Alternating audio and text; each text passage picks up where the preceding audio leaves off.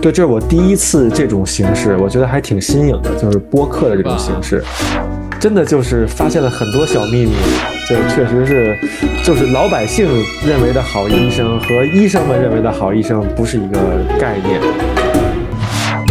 你哪儿不舒服别慌张，毕竟人吃五谷杂粮。你哪儿不舒服别紧张，来听医生怎么讲。内外妇儿科研临床，药剂检验和影像。没事儿就别胡思乱想，人生还有下半场。这病说来话长，但是也好讲。这病说来话长。欢迎收听，我是阿汤。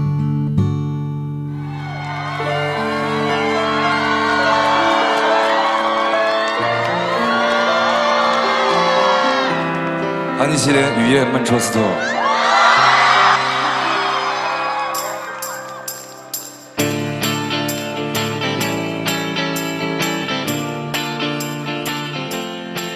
谢谢张老师，谢谢谢谢。手风琴是你们请来的外援是吧？不，他是我们的键盘手，也是我们手风琴手马浩宁老师。哦，他是我们乐队里学历最高的，他是那个骨科的大夫，然后是一博士生。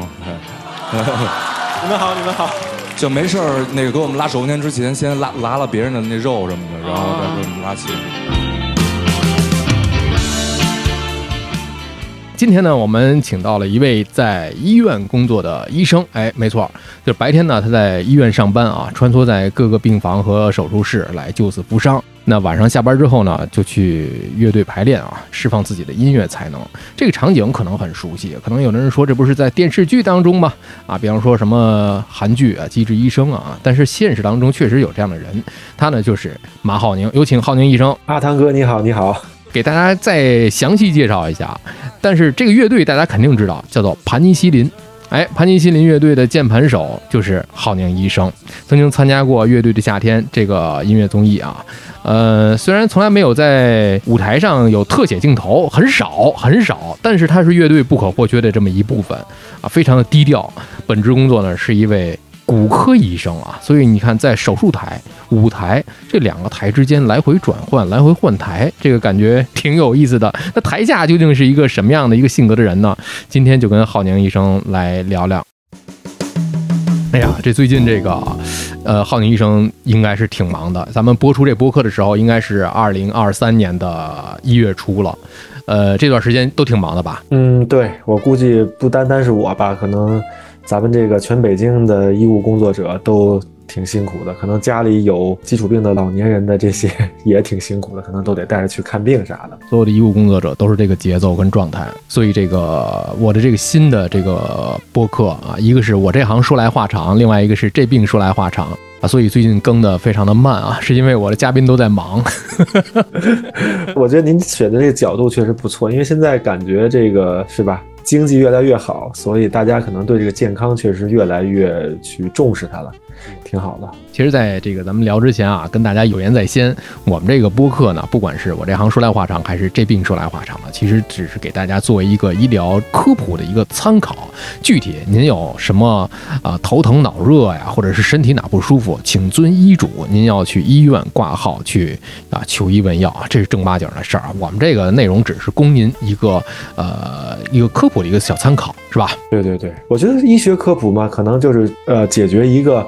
平常老百姓和这个医院呐，和这个医医务工作者之间一个信息不对等一个问题，他让你知道你大概一个就是去看病的一个方向或者自己大概的一个状态就够了。但是医务医疗的这个行为，肯定还是在线下还是最靠谱的。您正八经去挂号，呃，说了这么多，浩宁医生从事临床工作大概得有多久了？嗯，我是一六年毕业的。所以现在就正式工作的话，大概快七年了吧。但是其实，像我们可能基本上就是呃上学个五年左右，就一直可能就如果是搞临床，就一直在实习了。所以说也可能大概维持这个状态，也得有十来年了。这样一说的话，就跟平时别的这个专业又不一样了。刚才浩宁医生说了，我这个毕业之后啊，一六年毕业，但是您听这个毕业可不是咱们一般的这个本科毕业啊。这有可能 这本身就是本硕连读，然后在后面再来个博，这个时间跨度可就长了。听着好像挺近的，其实已经工作很久了。对，您过奖了，但确实是现在想在医院做真的做临床啊，当医生可能大部分都得需要一个博士的学历。对，如果本科和硕士的话，可能会做就是医疗相关的工作多一些。确实是，就尤其像这个您所在的这北京的这个比较知名的这所医院哈，更是这样了。主要从事您在哪个领域呢？啊，我是骨科，然后是脊柱外科方向的，也说俗点就是看脖子和腰吧，比较多一点。看脖子，这是医生的身份。另外一个身份，刚才我在节目的一开始也跟大家透露了啊，从医生之外的身份，那就是一个乐队乐手。对对对。盘尼西林，对，在这个盘尼西林这个乐队里头当手风琴和键盘手，哎，然后大概可能从一五年开始吧，一五年底，嗯，然后一九年时候跟着一起参加了那个乐队的夏天的综艺，嗯，后来乐队走的还是比较好吧，但是我这边是不太能够，就是说全职做，然后就干脆就是跟这帮朋友说，那我就当乐手。然后呢，一九年时候跟了一趟巡演，之后就巡演密度啊，演出密度大了。后来我就干脆就是说，大型演出需要特别丰富的音色的时候，我就去一去。然后也能是说，就是不放弃掉这个业余爱好，然后就是也能够顾得上这个工作吧。我觉得他们也挺能去理解的，我觉得挺好的。对，就主要这个科室主任也能理解，对，科主任也对我觉得，对我那些玩音乐的朋友，那最能理解了。他们巴不得我天天都能跟他一块玩，但是科主任能理能理解，确实是 挺不容易。这个很难得了，这个很难得。对，嗯，话说回来，我看到您很多的这个杂志呀，其他的一些媒体啊，以前对您已经是有很多的这个采访和报道了啊。我翻了一下，之前跟您一起录播客的好像非常少。对，这是我第一次这种形式，我觉得还挺新颖的，就是播客的这种形式。对。从播客的角度上来讲，您还是得不能免俗的跟大家咱们介绍介绍，有一些个特别俗的问题，虽然我也不愿意问，但是还是得聊。比如说和盘尼西林的这种缘分啊，大家都知道啊，听这个乐队玩摇滚的人都知道，school 在北京这 school 是吧？是一个酒吧。有人会问，是不是在 school 里边跟盘尼西林、跟小乐他们产生的这个渊源？还有之前我了解到的这个，呃，您本来还有一支乐队啊，浪乐队。对对对，您这个真是您这功课做的很足。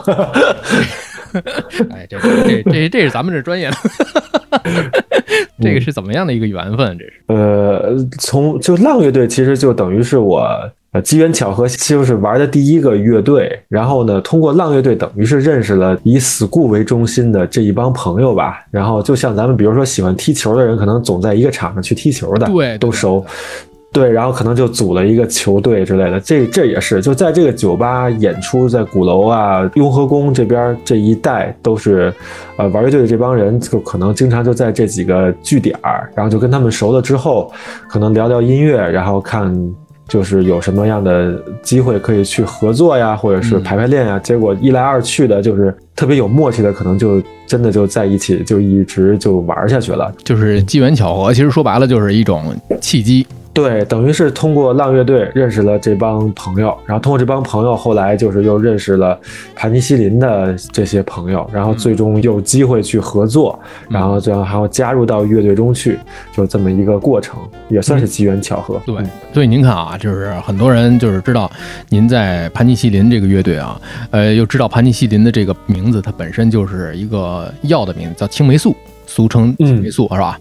所以很多人会问啊，这个名字是不是您给起的？这个名字吧，就是还真是巧了，还真不是我起的，就是因为，对，您来的，其实也是也是个机缘巧合，看样子，嗯。对他，其实盘尼西林这名字的来源就是只是当时觉得这个名字很酷啊，这是就是乐队是小乐建立起来的嘛。他当时就是说的是，也是看过一些，嗯，受了一些影响，不论是一些电影还是什么的，就知道盘尼西林这个东西，首先青霉素这个东西很宝贵，在某一段时间内，然后另外就是也算是抗生素嘛，是一个就是疗效很显著的这么一个药，是人类伟大发明之一嘛，算是就是医学上边的。嗯，对。然后最后就。就是说这个东西它翻译成盘尼西林的时候，这四个字还挺酷的。所以说，确实是。其实当时是可能跟这个跟这个医学可能跟我倒是没什么关系，因为其实盘尼西林这个乐队它在二零一二一三年的时候它就有。嗯，然后只不过是我是在一五年底的时候才加进去的。我觉得这就是注定的缘分。你想一想，这个药品的名称的乐队加入了一位医生的键盘，这事儿就很很顺理成章了，还挺有意思，是吧？这这这个事儿就是感觉冥冥之中就注定了。那现在如果建乐队的话，这个我觉得可能大家会建一个布洛芬乐队。布洛芬，对布洛芬，这也是最近啊特别火的这么一个药名。所以提到这个这个乐队呀，您在乐队当中啊，整天这是跟着大家一起去演出啊、彩排啊，这属于什么呀？就是在乐理之间行走。那平时工作呢，您在病理之间行走。那病理和乐理这两个理，您觉得哪个更难，哪个更简单？嗯，其实要光说就是狭义的讲啊，就是。乐理和病理它本身的内涵的话，其实应该是病理更难，因为乐理其实是创作音乐的一个最基本的一个东西，是一个。就是音乐界的一个规则吧，好比就是一我们知道的一加一是等于二，这么去规定，然后规定了两点之间线段最短这么一个公理了之后，那才能去用数学去描述我们这个世界嘛。但是呢，病理其实它在这个医学里头，病理是最难的啊，就是说疾病的诊断，病理是金标准。另外就是说很多东西你要通过病理在显微镜下去看它的形态结构，才能断定疾病处在什么样的一个状态和阶段。就是说，它是一个一锤定音的东西，它是一个很复杂的东西。但是，比如说你要广义的说，就是就是医学的这个道理和音乐的道理，它俩就是还是有共通性的，都是既需要一个严谨的一个框架，然后又需要一个就是说一个就是敢于创新、敢于去把自己的一些想法加进去的一个东西吧。就是不论是艺术还是医学吧，都需要一定的创新。啊，我觉得是这样的，有共同点又有不同点。病理啊，就大家可能普遍意义上来理解，它是一个严谨的科学。你看这个音乐方面的乐理，呃，可能更多的人认为它是有一个基础之外的，更多的是文艺的一种灵感的创新和创作，嗯，发散一点。呃，从这两个事儿上来讲呢，看得出来浩宁医生是个性情中人。呃，是吧？其实确实是，我觉得可能每个人都有自己就是理性的一面，也有特别。感性的一些事儿，那所以说这个音乐是自己的一个纯粹的爱好呢，还是呃释放这种工作的压力的这种通道呢？我觉得两个方面都有吧，因为就是首先它可能对于我来说，作为一个爱好，你可能才能更好的去用它去表达，或者甚至是发泄自己的这个感情啊，这样可能效果才会更好。就好比可能你。真的需要找个人倾诉的时候，你可能得找一个自己特别好的一个朋友之类的。哎，这个通道，首先你得是喜欢，能够选择这个通道，不管他是人也好啊，还是一个爱好也好。对对对，当时那选择学医的时候，是不是也是对这个医学有兴趣才这么选择的？嗯，说实话，当时兴趣可能不算特别大，因为主要，呃，我学医的话还是受父母的影响，因为我父母是医务工作者啊。嗯，而且您不是对中医特感兴趣吗？我父母还都是搞中医的。这这个求教求教，这真的是可以交流交流哈。不交流不敢说，我这个只能说是求教。哎呀，我要回回头让我妈跟没有说做做做个节目，让她科科普。那那太好了，那真的是太好了。这样为什么说这个兴趣这事儿呢？其实人呐，在这个高考的这个青春期啊，其实我觉得很少有人知道自己真正喜欢的是什么。其实我是这么认为，当时没错，咱们报志愿一锤定音，往往很多的自自己的真正后来所喜欢的、向往的这些个职业啊，这些个领域啊，就错过了。你看我就是，你看这个，尤其现代医学，咱们俗话说的这个西医啊，你不经过这个本科的这个学习，你是后面你也没有办法去考执照的，这个就非常的遗憾。对他可能就是从政策上硬性的去把这个东西给形成了一个壁垒，好也不好。对，反正就是，嗯，你看中医就不一样了，还有两个，另外你可以就是。所谓的叫半路出家的一个机会嘛，就是一是确有专长，另外一个是师承。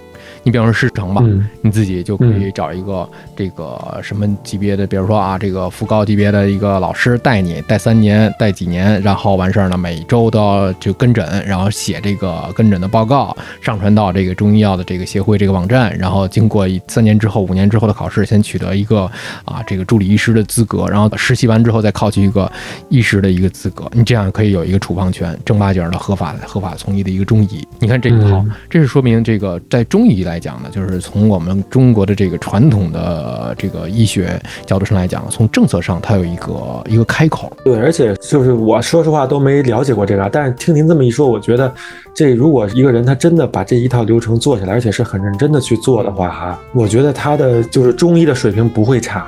嗯。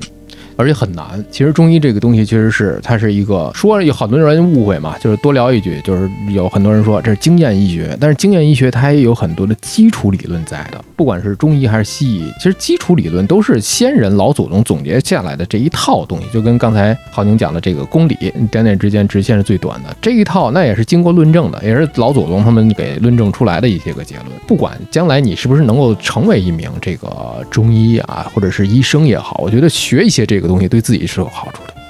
你比方说，这个我深有感触在哪儿呢？因为我从小啊，比方说这次这个疫情来了，我就吃不了这种退烧药，对乙酰氨基酚我是终身药物过敏，然后布洛芬呢也不太敢吃，因为没有轻易尝试。但是我是一直吃中成药，包括一些这个中医穴位啊，用这种方式来进行退热呀，这个给自己治感冒啊这种。你包括这一次咳嗽也是怎么刮痧、找穴位、找经络的这个，从这个角度上来讲吧，自己能判断出来，至少你知道自己这个感冒哦你自己风寒风热，有这么一个生活常识。嗯，没错，您说的非常对，而且我特别，我特别支持您刚才说的，就是我觉得您对那个中医理论还有西医理论的理解特别的透。就很多人他无脑的黑中医，或者或者说无脑的黑西医，他就没明白这个问题，就是其实它是两套体系，就是我们就是在说西医的时候，它是建立在我们说的一加一等于二两点之间线段最短的这套公理下去解释世界的。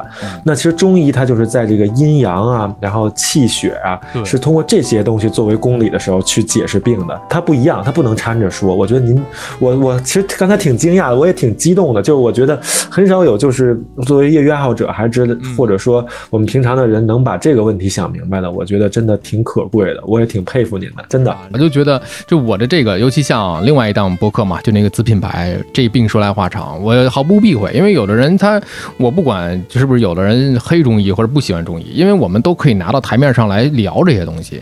你存在，咱不说存在即合理这个事儿吧，但现在就是有用，眼睁睁的，你看这次疫情，好多人为什么熬梨水加什么花椒加冰糖炖梨，它就是见效，那为什么呢？这就是总结出来的这些个规律。这个对，其实，在现在的这种科学研究基础之上，你其实都有解释的这个通道，都可以解释出来，对吧？嗯，没错，只不过可能有一些现象它暂时解释不出来，那可能还需要科学的进一步发展，而并不是中医不科学，就这么一个情况。特别好，特别好，这是咱们歪的一个楼啊，就是其实啊 歪的一个楼歪的这个楼特别好，也有很多这个嗯意外收获。就歪了一个楼，然后又埋了一个坑，咱们等着再回来填。那必须的，那必须的啊！刚才聊了这个这个中医和西医的这个关系，其实说到浩宁，大家都知道啊，当医生啊这么忙，而且呢又得做临床，又得搞论文，那什么时候玩乐队呢？嗯，其实说实话啊，就是我科研可能搞的并不是特别多，嗯然后嗯，这也是一个短板吧，以后还是得加强。但是呢，我基本上嗯，还是就是临床肯定是质量不会差，因为这个东西是作为医生的一个就是最本职的一个工作嘛。然后我去玩乐队，我觉得还是主要还是就是呃还是挤时间吧，因为我可能。除了玩乐队之外，业余爱好并不多，顶多跑跑步、锻炼锻炼身体。我平常也不怎么看电视，然后也不怎么玩手游啊、电脑游戏，就这各种游戏什么的可能都不玩，所以可能就把这个业余爱好这个时间就当做就是半娱乐半爱好这么一个情况了吧，就是还是得靠挤挤时间，我觉得就是，嗯，以后还是得想办法把这个科研再好好做一做。你 使劲往回转。嗯 可以讲现在的这个职称是什么吗？是主治。对，现在是主治医师。然后我这无形当中我发现了一个规律，所以说这个临床做得好的这个还都是在主治这个 level 里面。哎，我发现您真的就是发现了很多小秘密，就是确实是，就是老百姓认为的好医生和医生们认为的好医生不是一个概念。就比如说去一个医院做手术，你问谁找谁做手术最合适，要去问这个手术室里边的护士。没错，哎，他们一看，他们就知道谁是真正手上有活的。嗯。咱们所说的这个 优秀的医生啊，我们刚才讲的是狭义上的这个临床，就是动手能力强的。呃，科研搞得好的也是好医生，因为他在科研领域不仅仅是就这一百个人，可能就十万个人，就一百万个人，但用科研的这种学术到转化，转化出来之后制成药品，或者形成一个尖端的一个医疗技术，呃，救成千上万的全球的人，这个也是好医生。对，没错，您说的非常对。我觉得就是可能每个人立足的点和感兴趣点都不一样，但我觉得。只要就是说，不是就是说尸位素餐、混吃等死那种，就是在积极的去生活、积极的去去工作，我觉得就够了，确实挺好，特别好，特别好。还是啊，把这个时间还是要给科研匀一部分出来啊。当然了，没错没错。有没有遇到？哎，因为就是当然工作本职工作是非常重要的啊。那本职工作，我今天有一台手术或者有一台紧急手术我要做，原定的今天晚上我要有演出了，我去不了了，给人放鸽子了，这种情况有没有？呃，说实话还真没有，就是很实际的吧。就是我演出一般都是在周末，然后呢，择期的手术一般在周末排到特别多的很少，因为说是实话，大夫周末也想休息。另外就是，如果是值班时候会有急诊手术，但是我如果是这种情况下，我会把班换出去。那所以其实还是这种情况还是比较少，就基本上在我这是这是没有过，都可以提前预知的去协调一下。对对对，因为我们这个科它可能择期手术是比较多，说白了就是说不是那么急的手术，对，所以说还好顾得过来，顾得过来。有没有一种情况，自己的乐迷来就诊看病被认出来，哎，这不是啊浩宁医生吗？您这不是键盘吗？你不是盘尼西林乐队的吗？您怎么在这上班呢？有没有这种情况？嗯，其实有，但是比较少，因为我其实就是我演出的时候和我上班的时候，我其实就是形象不太一样。对，另外就像您说的，其实就是知道我的人不是特别的多，除非他真的对，就像可能您抓住这个点了，比如说对我这种现在这个双面的这种这种身份和人生，就是不是怎么说，就是说对我这个就是对我这样的这种情况比较感兴趣的人，他可能才能。认得出来，因为大部分情况下还是聚光灯下的那几位还是最耀眼的嘛。像我们这种其实是参与其中、乐在其中，但不一定去享受那种就是被人追捧的感觉。但是呢，也但是这个过程中是自己在做自己喜欢的事儿，这个还是挺开心的。嗯嗯，今后有可能啊，有可能会有您的这个粉丝，比方说医学生啊，您就是那个麻医生是吧？那您的这个上次那个 SCI 我们看到了，哎，特别。崇拜您，那他太厉害了，那我这 您的那台手术真的是太经典了啊，特别的膜拜您。哎，这个这今后在学术上真的是嗯有可能会出现的一种情况啊。借您吉言，借您吉言，一定会的，一定会的啊。呃，这个我刚才刚才还在想呢，确实是，其实作为键盘也好，还是手风琴也好啊，呃，能够咱说实话，在台上能够给一个大特写，然后后面又成为一个特别聚焦的一个角色的，其实少，其实少，可能更多的大家盘尼西林知道的是像小乐，嗯，是吧？还有熊花，嗯。是吧？还有像马浩宁 这种这种角色是吧？对吧？这这个你看手风琴能够出位，那可能就是人科了啊。这 对对，还是得 他就俩人啊，他他不出名那也没办法了。话说回来，呃，骨科医生玩摇滚这个事儿，之前有没有人反对过你？嗯，说实话就是没有人反对吧，但是没有明着反对。没有明的反 反对，确实是，呃，反正就是我自己的感觉是，我因为既没有反对，然后也不知道大家是一个什么样的态度，所以我一开始是不太爱跟跟人讲这个事儿。然后，但是一九年上了这个综艺之后呢，可能大家对这个东西是有改观的，就是觉得平常有工作还能维持一个业余爱好，确实是一件非常不容易的事儿。然后工作量不饱和呀，作业太少，对吧？就说明安排的合理，都安排到位，安排合理，效率时间管理，时间管理大师啊。这这个真的是尽职尽责的一个方面。话说啊，问一个提纲之外的一个问题，嗯嗯这一趴咱们最后一个问题，我就想知道您在同事眼中是一个什么样的一个人？他们都知道吗？尤其像啊科主任这样的，嗯，他们知道，但是呢，因为我也就是不是过多的提这些事儿，然后呢，平常我感觉我为人处事还是比较谦逊的，所以也没有本身这个东西啊，就是说没那么火，没有想象中的那么火。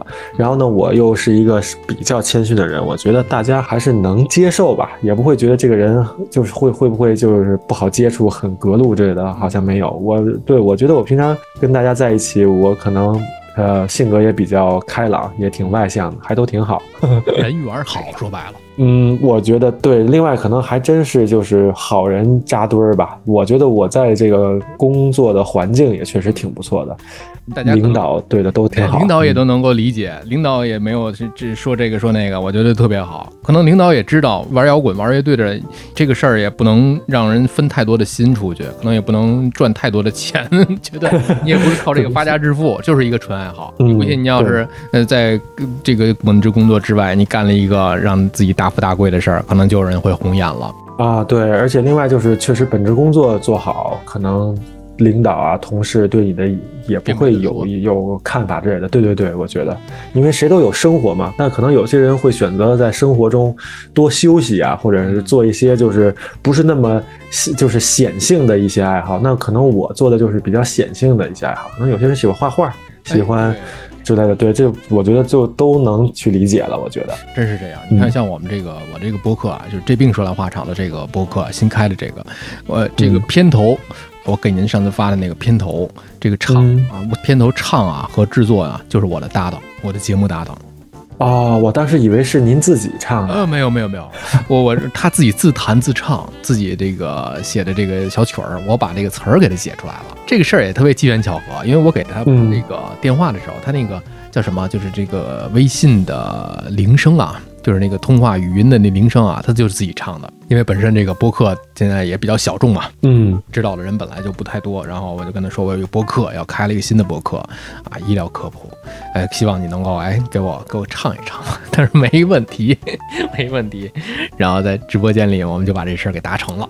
挺好的。这一趴的最后，其实把这个这首歌可以给大家放一下，然后呃，我们稍事休息，接下来我们聊的头昏脑胀，不太灵光，走路也有点踉踉跄跄。你肠胃可能还有点受凉，你吃饭只敢喝点汤。你鼻腔不通，喉咙发痒，这是感冒还是阳了个阳？你自测结果是一道杠，但是总觉得自己不健康。你量血压，你测血糖，你上网查，你想硬扛。家族群里各种推文，感觉你不剩多少时光。你哪儿不舒服别慌张，毕竟人吃五谷杂粮。你哪儿不舒服别紧张，来听医生怎么讲。内外妇儿科研临床，药剂检验和影像。没事儿就别胡思乱想，人生还有下半场。这病说来话长，但是也好讲。这病说来话长。欢迎收听，我是阿汤。